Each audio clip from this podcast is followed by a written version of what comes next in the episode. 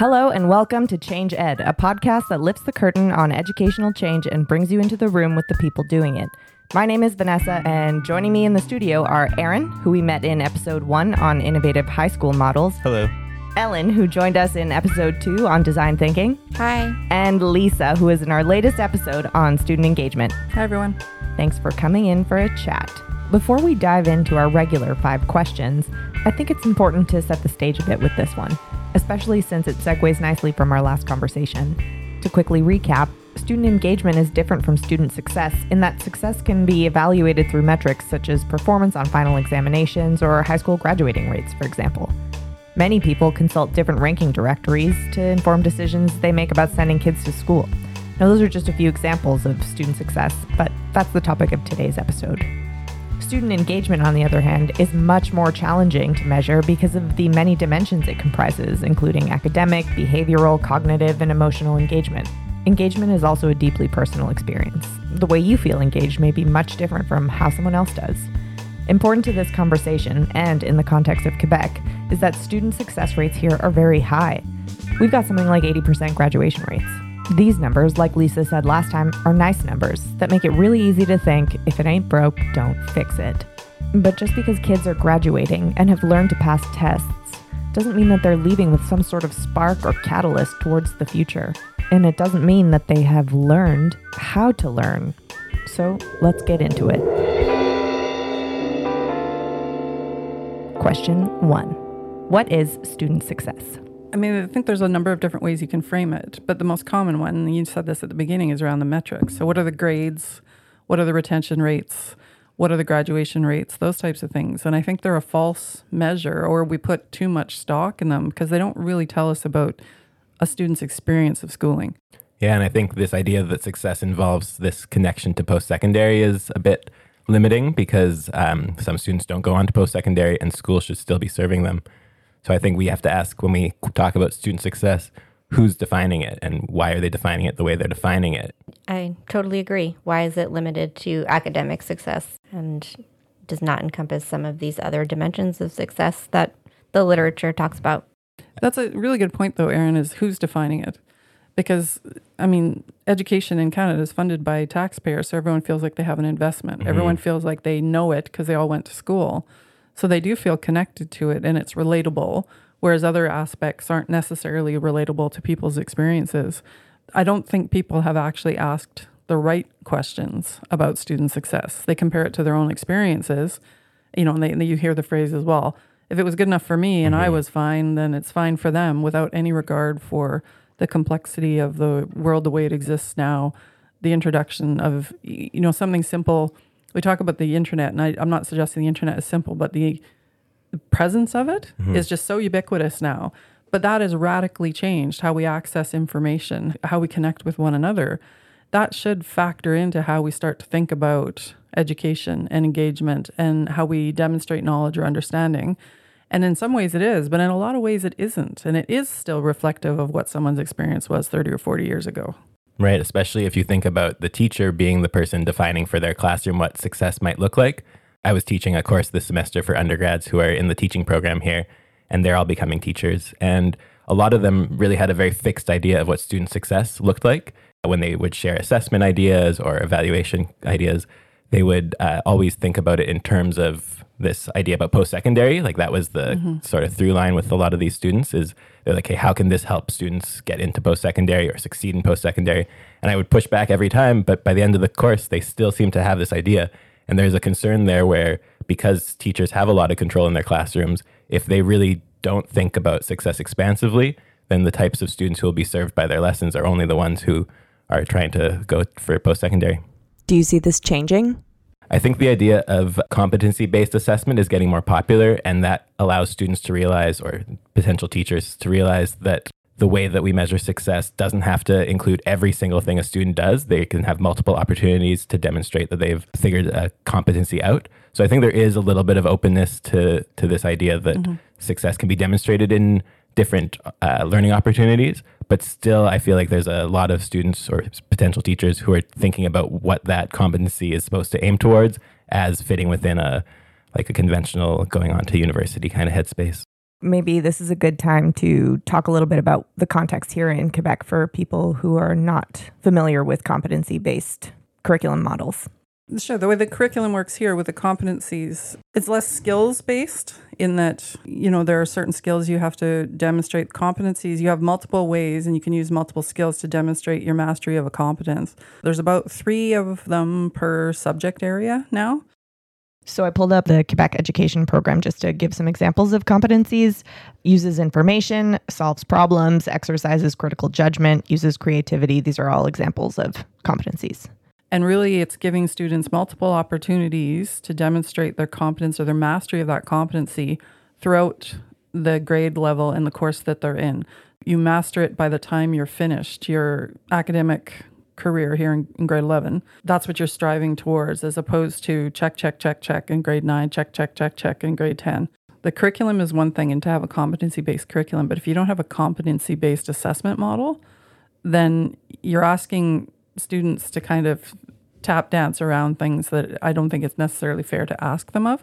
And there are people that are pushing back on that and recognize the discrepancy between them. But it's it's a difficult system to try and shift and change. It takes a lot of investment of time and effort that is not always available for people to make the kind of change that may very well be agreed upon, but takes a considerable amount of time to enact. Totally agree. What Vanessa was just saying uses information is way more complicated to assess than does this student know what a mitochondrial DNA is. Yeah, and I think the ministerial exams that still exist, they do um, fit within a skills based approach to teaching. It doesn't really work with what we're discussing, this competency based approach. And so, if the assessment still is skills based, and if teachers were raised in that system, and if admin were raised in that system, then all of these stakeholders, their assumptions about student success still are not going to allow that expansive understanding of what it might be for a different student who might have a different idea of what they want to do with their life. Right. And so there's no alignment between the ministerial exams that lead you to post secondary school and the evaluation of competencies that could actually help discover this kind of spark or catalyst for the future that does not align with post secondary. So that's how they're misaligned in terms of the way that society privileges and prioritizes the trajectory to post secondary. Yeah, I think it's important to note that, uh, you know, on all of this, there's some balance that's required. Mm-hmm. So, nowhere in this discussion are we suggesting that, you know, testing should be eliminated. That's not it exactly, though, in certain capacities, I would certainly say that's true. I'm not sure that the ministerial exams achieve what they're intended to, and the weight that's placed upon them is reflective of what a student actually knows and understands. We're not suggesting that, you know, exams are out and let kids do whatever they want. And this is the argument I get from students all the time is they think it's one or the other mm-hmm. and it's not. Mm-hmm. There is a place for all of those types of tools. But I think what's lacking when we try to measure student success is the bigger picture. Right. We're so good at creating a snapshot in that particular moment, but what does that actually mean overall? And so it's not hard to do a quiz or a test or exam just to check people's understanding in order to develop a more complex concept. That's that's not a bad thing. But then is it realistic to think that a student's understanding of a particular subject area can be distilled into 2 hours in the month of May? Mm-hmm. You know, in grade 11. Like I, I'm just not convinced of that and I've heard the argument too that well we need to teach them you know how to take an exam as a skill but if you think about as an adult, how often you actually do that.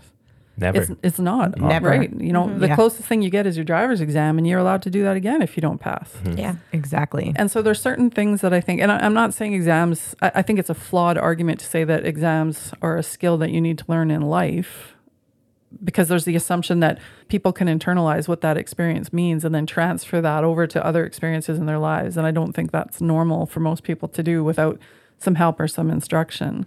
But at the same time, we need student success measures. We can't just throw them out. So I think the greater challenge is how do we incorporate engagement as a measure of overall student success? How can we say that a student may not have a 90 or an A or whatever other measure there is, but they are really good and really passionate about this. And here's how it's going to help them. Here's how it models creative thinking or the kind of um, critical thinking that perhaps is really going to serve them well in whatever path they choose afterwards. That's really difficult to do. You can't distill that to a number on a report card.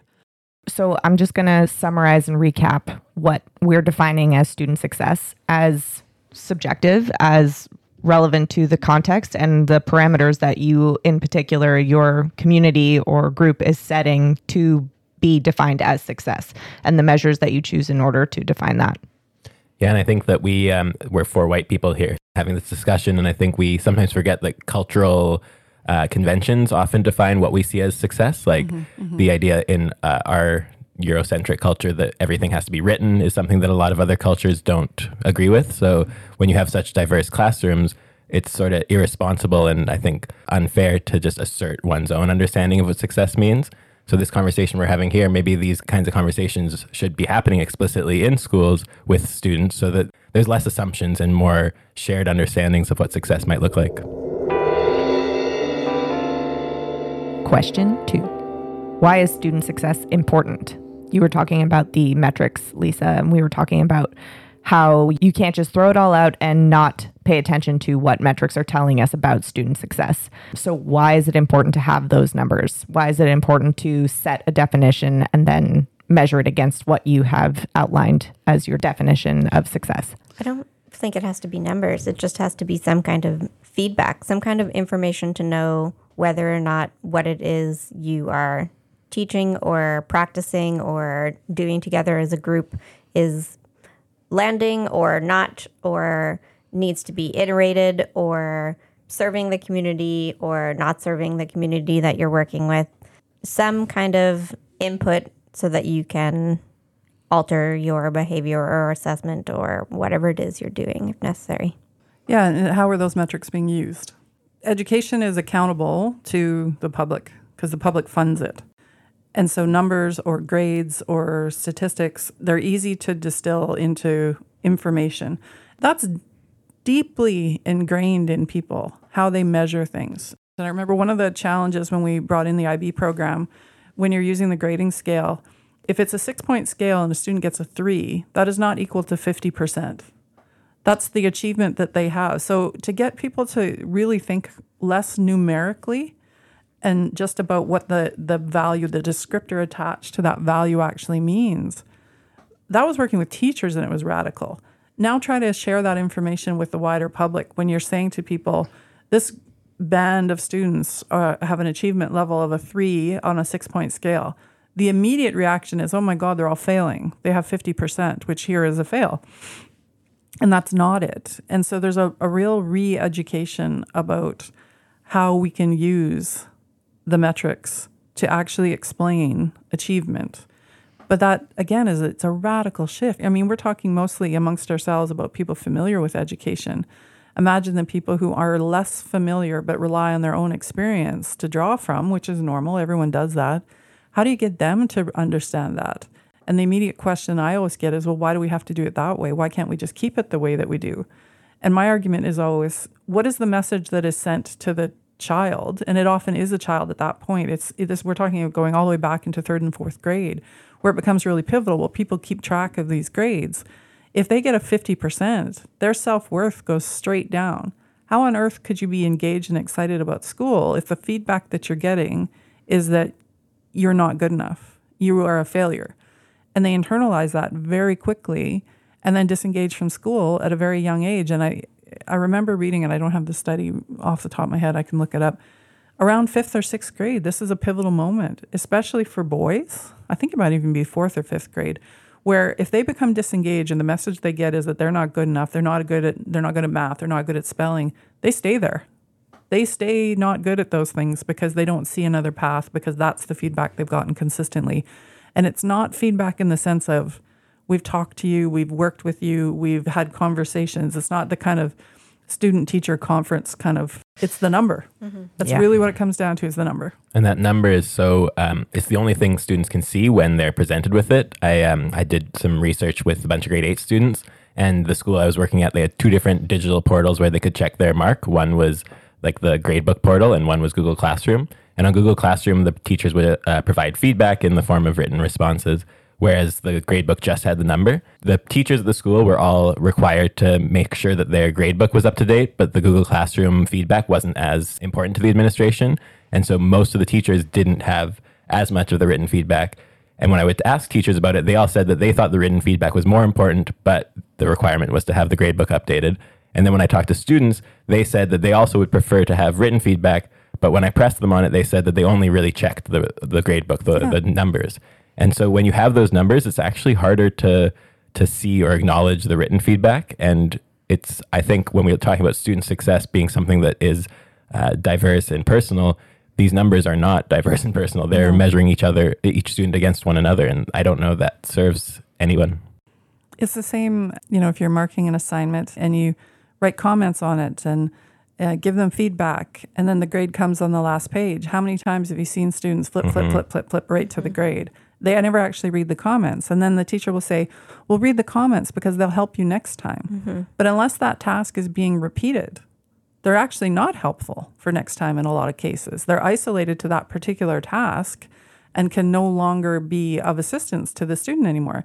They really should be getting the feedback early mm-hmm. so that they're allowed to make the changes based on that feedback and then have it be assessed. And that makes way more sense. But then it takes time, which is something that we talked about before. In that model, you are required to read that assignment twice, which, if you don't have the time to read it once, providing feedback, getting it back again, assessing it, and then having more feedback, it winds up being a lot of work. And even if your values are in line with that and it makes sense as an assessment model, you can get lost in the moment of, well, I need to get these done. I have 200 students. I need to mm-hmm. provide the feedback, pass it back, give them the number, and wipe my hands of this. Because I got to move on. And I think that segues nicely into this philosophical question of what is measuring success for? What is the purpose of actually taking these measurements? What do they tell us? And what are we using that information for? Question three What are we measuring success for? I think we've talked around this notion of most of it being to attend a post secondary institution. But for those students who are not attending a post secondary institution, it was never their intention nor their goal. What does information about their success and along what vectors of success is important for them to know in order to use that information effectively? Well, because we're situating this all around academic success and we're not really thinking about personal success and what that looks like for people in different capacities. I think in society, we need all different types of people to be able to contribute to that kind of success. And if we tip the scales too far in one direction, then we create that imbalance and we're constantly trying to either rebalance it or fix a problem that we've created for ourselves. So, how does a student, say at grade three. What is that? Grade you're eight or nine in grade mm-hmm. three. How do they then start to conceptualize of their own success, their own confidence, their sense of self worth, their ability to solve problems for themselves? How does that factor in? Because I, I would argue that all of those things, if you feel confident, even in the idea of failure, then you're willing to engage in new ideas and complex challenges without as much fear and anxiety. But if we don't set the stage for that, then you can see why people recede, especially young people recede and aren't willing to take those risks. And the number of times I've heard teachers say how important it is to take risks and don't be afraid to fail.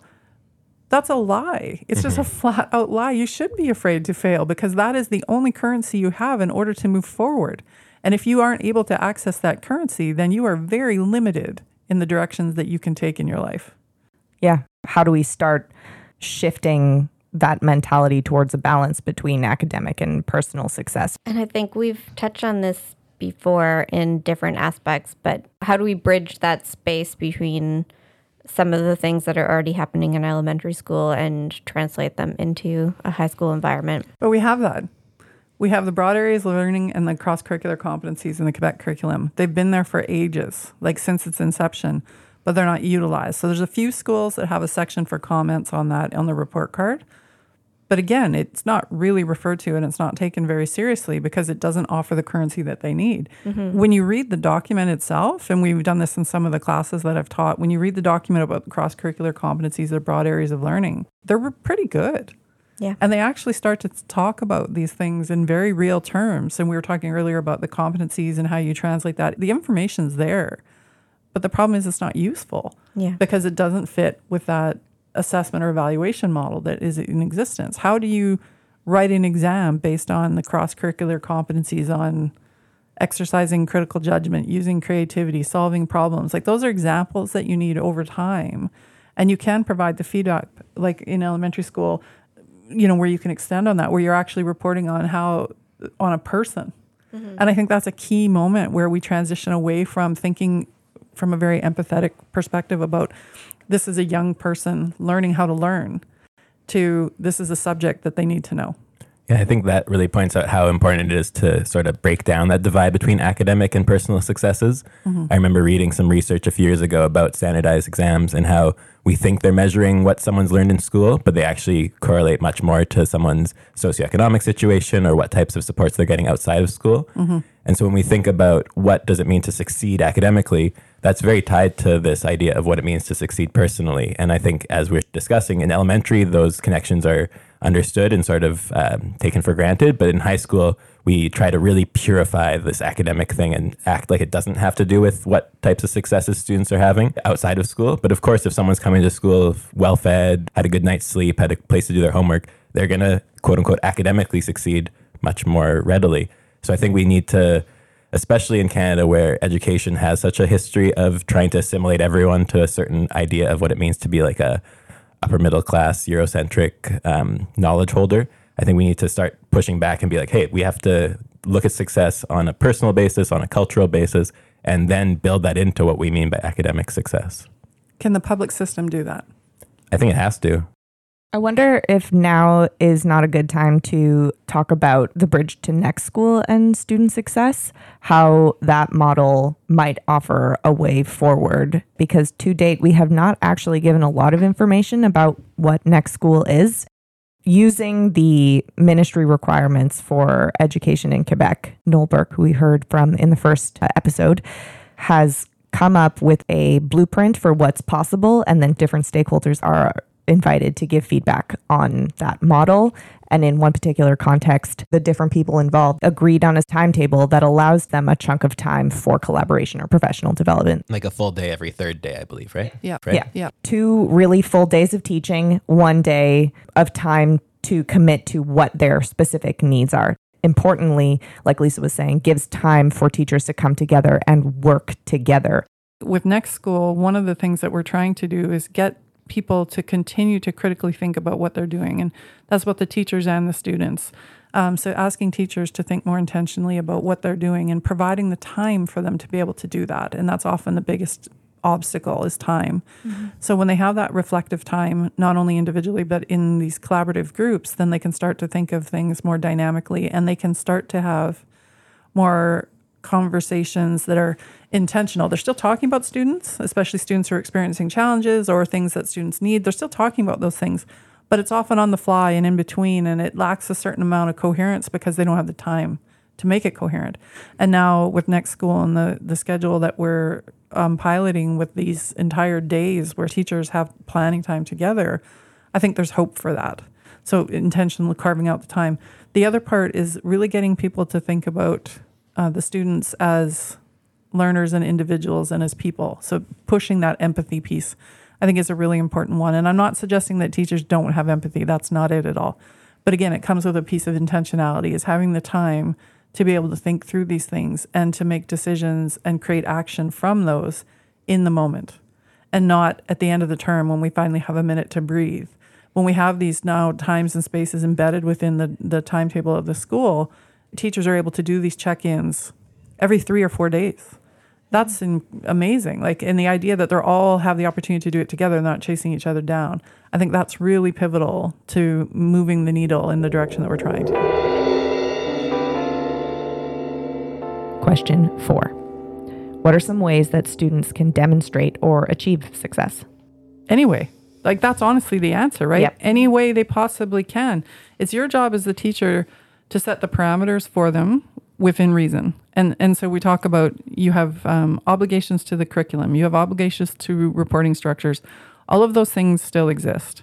It's our job to figure out that system for them, not their job to fit within it.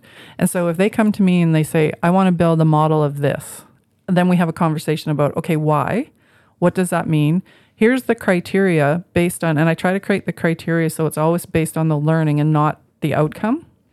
So here's the learning criteria. Tell me how your idea is going to allow you to demonstrate your understanding of these criteria. Mm. I find it's the conversation that is so key. I totally and, agree. And to people listening, it's like, well, when do you have time to do that? And I'm I'm not suggesting it's easy, but there are ways when you can have student conferences and you have tasks set up in your classroom where students are doing good work and gives you time to bring, you know, a group of three students aside to have a conversation with them.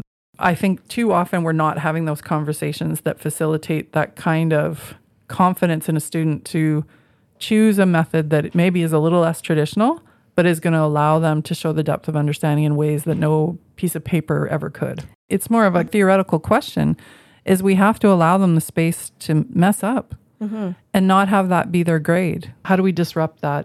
That links to how we can incorporate student definitions of success building in student self evaluation from the very beginning, where they're learning how to give feedback and learning how to evaluate one another based on the criteria that they define for themselves.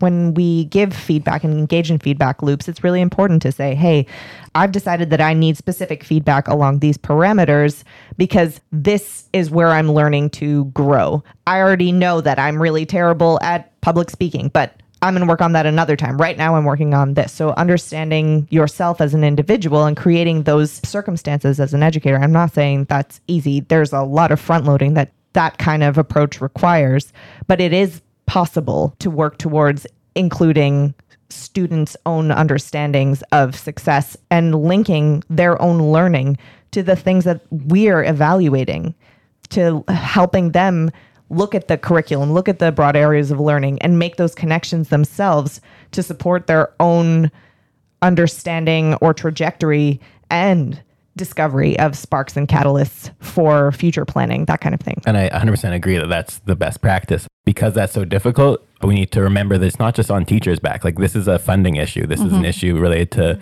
the resources that teachers have to do the kind of work they want to do. And when there's such limited resources and teachers are teaching too many classes or students are attending too many different classes, nobody has the time or the energy to do these best practices in measuring a success or thinking about success. So I just wanted to push back a little bit on the idea that this is all on teachers because yeah. Mm-hmm. Next School is Absolutely. a great example of how without the uh, support of admin and uh, even the school board in terms of rethinking the schedule, this isn't going to happen. Mm-hmm. Well, and that's what's allowing it to work, I think, is that commitment. And there's a collective willingness to try. And I think we also have to acknowledge that for students, we can give them these opportunities. We can ask them to engage in conversation with us, but we can't be disappointed when they don't know how to do that or when they don't do it well because we've trained them yeah. extremely well not to do that, to only answer the question the way that the teacher wants it to be answered. Yeah, everybody knows yeah. how to beat the system. It takes persistence. And I think one of the advantages of the commitment that the schools that we've been working with with Next School is there is a collective will from a small group of people to figure out how this works. And as we document it, we get more evidence to show people so that they say, that's a great idea, but how do I do that? Then we can show them this is how you do it because this is how it's being done mm-hmm. by teachers just like yourself in this particular context. Mm-hmm. And you don't have to do it exactly how they did. Mm-hmm. Take it and run with it. Adapt it to your context. But yeah, I agree with what you said, Aron. Yeah, thanks yeah. for yeah. saying that. I think mm-hmm. that's really important. Especially in schools with like 40 kids in a classroom. Yeah. How are you going to work with each of them on a personal basis? Like, I think one of the biggest issues with education is funding. And that's, uh, I think when we have these conversations, it's all well and good to try to fix the system, but it's sometimes external factors that need to actually be leveraged. Question five How might a school go about defining student success for their context? What kinds of things could be considered? You got to know your people. Mm-hmm. You got to know the students because one of the things we've learned throughout the trajectory of Next School is how important it is to allow space to create something that works for the context that you're in and not create this recipe that everyone has to follow. You know, the example that we had from the school in New Zealand, it was a ground up school, brand new, self selected, recruited the students, recruited the teachers. That's a very different context than when you're working in an uh, area that has different kind of demographic than one that can be recruited for. One of the schools that we're working with, the number of students who actually end up having to repeat a grade is quite high. And so you have to acknowledge that in the system that you're working in, because that's a reality that you have to deal with. You might be working in another school where that same reality doesn't exist, but you have a high influx of individuals whose uh, first language isn't the language of instruction.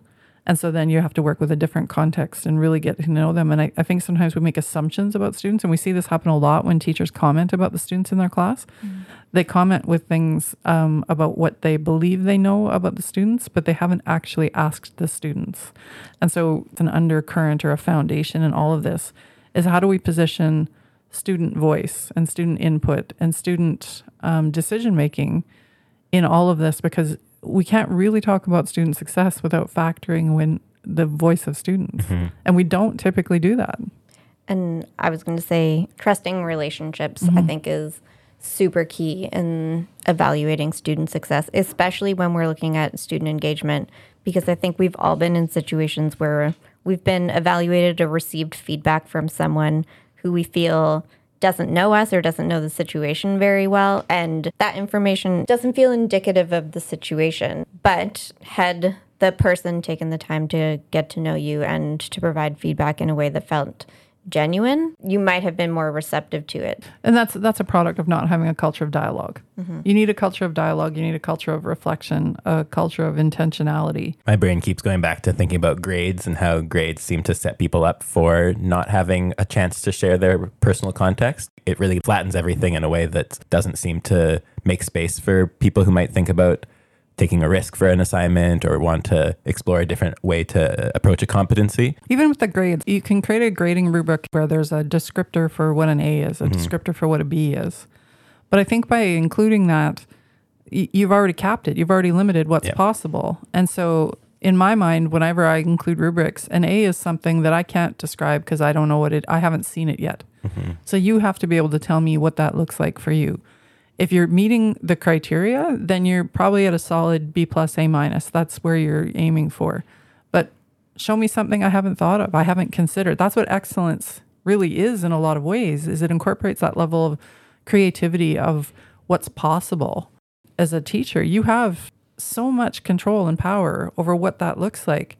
And it's amazing how often we cap it, we limit it, and then are disappointed with the results. Right there are parameters that we have to work within. We're not suggesting that those disappear because they don't. There's reality. And so there's teachers that are going to listen to this and think, oh, those people don't know what they're talking about. We do know what we're talking about. It's more of a call to challenge the system in ways where you can, with the idea that how can we do best by the young people that we've been tasked with helping educate? And how do we make space for the innate knowledge and experience that they have? We need a more of a, a collective willingness to challenge the system. But I do recognize that in the current educational climate, people are tired Mm-hmm. and probably tired is an understatement. They're exhausted. Mm-hmm. They feel the pressure from both the public and the institutions themselves to get kids through a system that is not perfect, but arguably works if you're looking at those measures. Mm-hmm. And works is not good enough. We have so many resources available to us in a society that has a tremendous number of gifts. We can do better. So, thanks everybody for coming into this conversation on student success. It was awesome. Awesome. Awesome. Awesome. awesome. awesome. Those were the not so fast five questions for today's podcast. Tune in to Change Ed every third Friday of the month for more content on educational change. Next time, we introduce another member of our team, Dr. Lynn Butler Kisber, who chats with Joe, Aron, and I about student voice. Joe is co editor of the recently published volume, Student Voice Research Theory, Methods, and Innovations from the Field. And, fun fact, Ellen and I co authored a chapter in it. See you next time. You've been listening to Change Ed. My name is Vanessa Gold, and I'm your host. I'm a PhD candidate and part of a research team at McGill University interested in educational change. Each of us brings diverse experiences and expertise to an ongoing investigation of this topic within a current school change initiative being piloted in Quebec called Next School. You can find more information about this initiative and the work our research team has done on our website at www.nextschoolquebec.com. Part of our goal in producing this podcast is to share what we're doing and involve you, our listeners, in the research process. Speaking with members of our team, other academics, experts, and practitioners, amongst others, each episode explores one of many complex facets of educational change. You can expect topics like how to lead change, getting past inertia, the politics of change, and people's lived experiences of school change as it happens, all within but not exclusive to the next school context. Spearheading the initiative is Noel Burke. Dr. Lisa Starr is the principal investigator of McGill's research team, and Dr. Joseph Levitan, Dr. Lynn Butler Kisber, and Dr. Bronwen Low are co investigators. Five graduate students round out the research team, including myself, Ellen McCannell, Aron Rosenberg, Anna Valalta, and Natalie Malka. You'll be hearing from all of us as we explore the tricky and important work of making schools better for everyone. This podcast and our research about Next School is funded by the Social Science and Humanities Research Council. Change Ed is produced by Vanessa Gold. Music is by Neal Read. He's at nealread.ca. A transcript of today's podcast, citations, and additional information are on our website, www.nextschoolquebec.com. Thanks for tuning in. We're looking forward to engaging with you.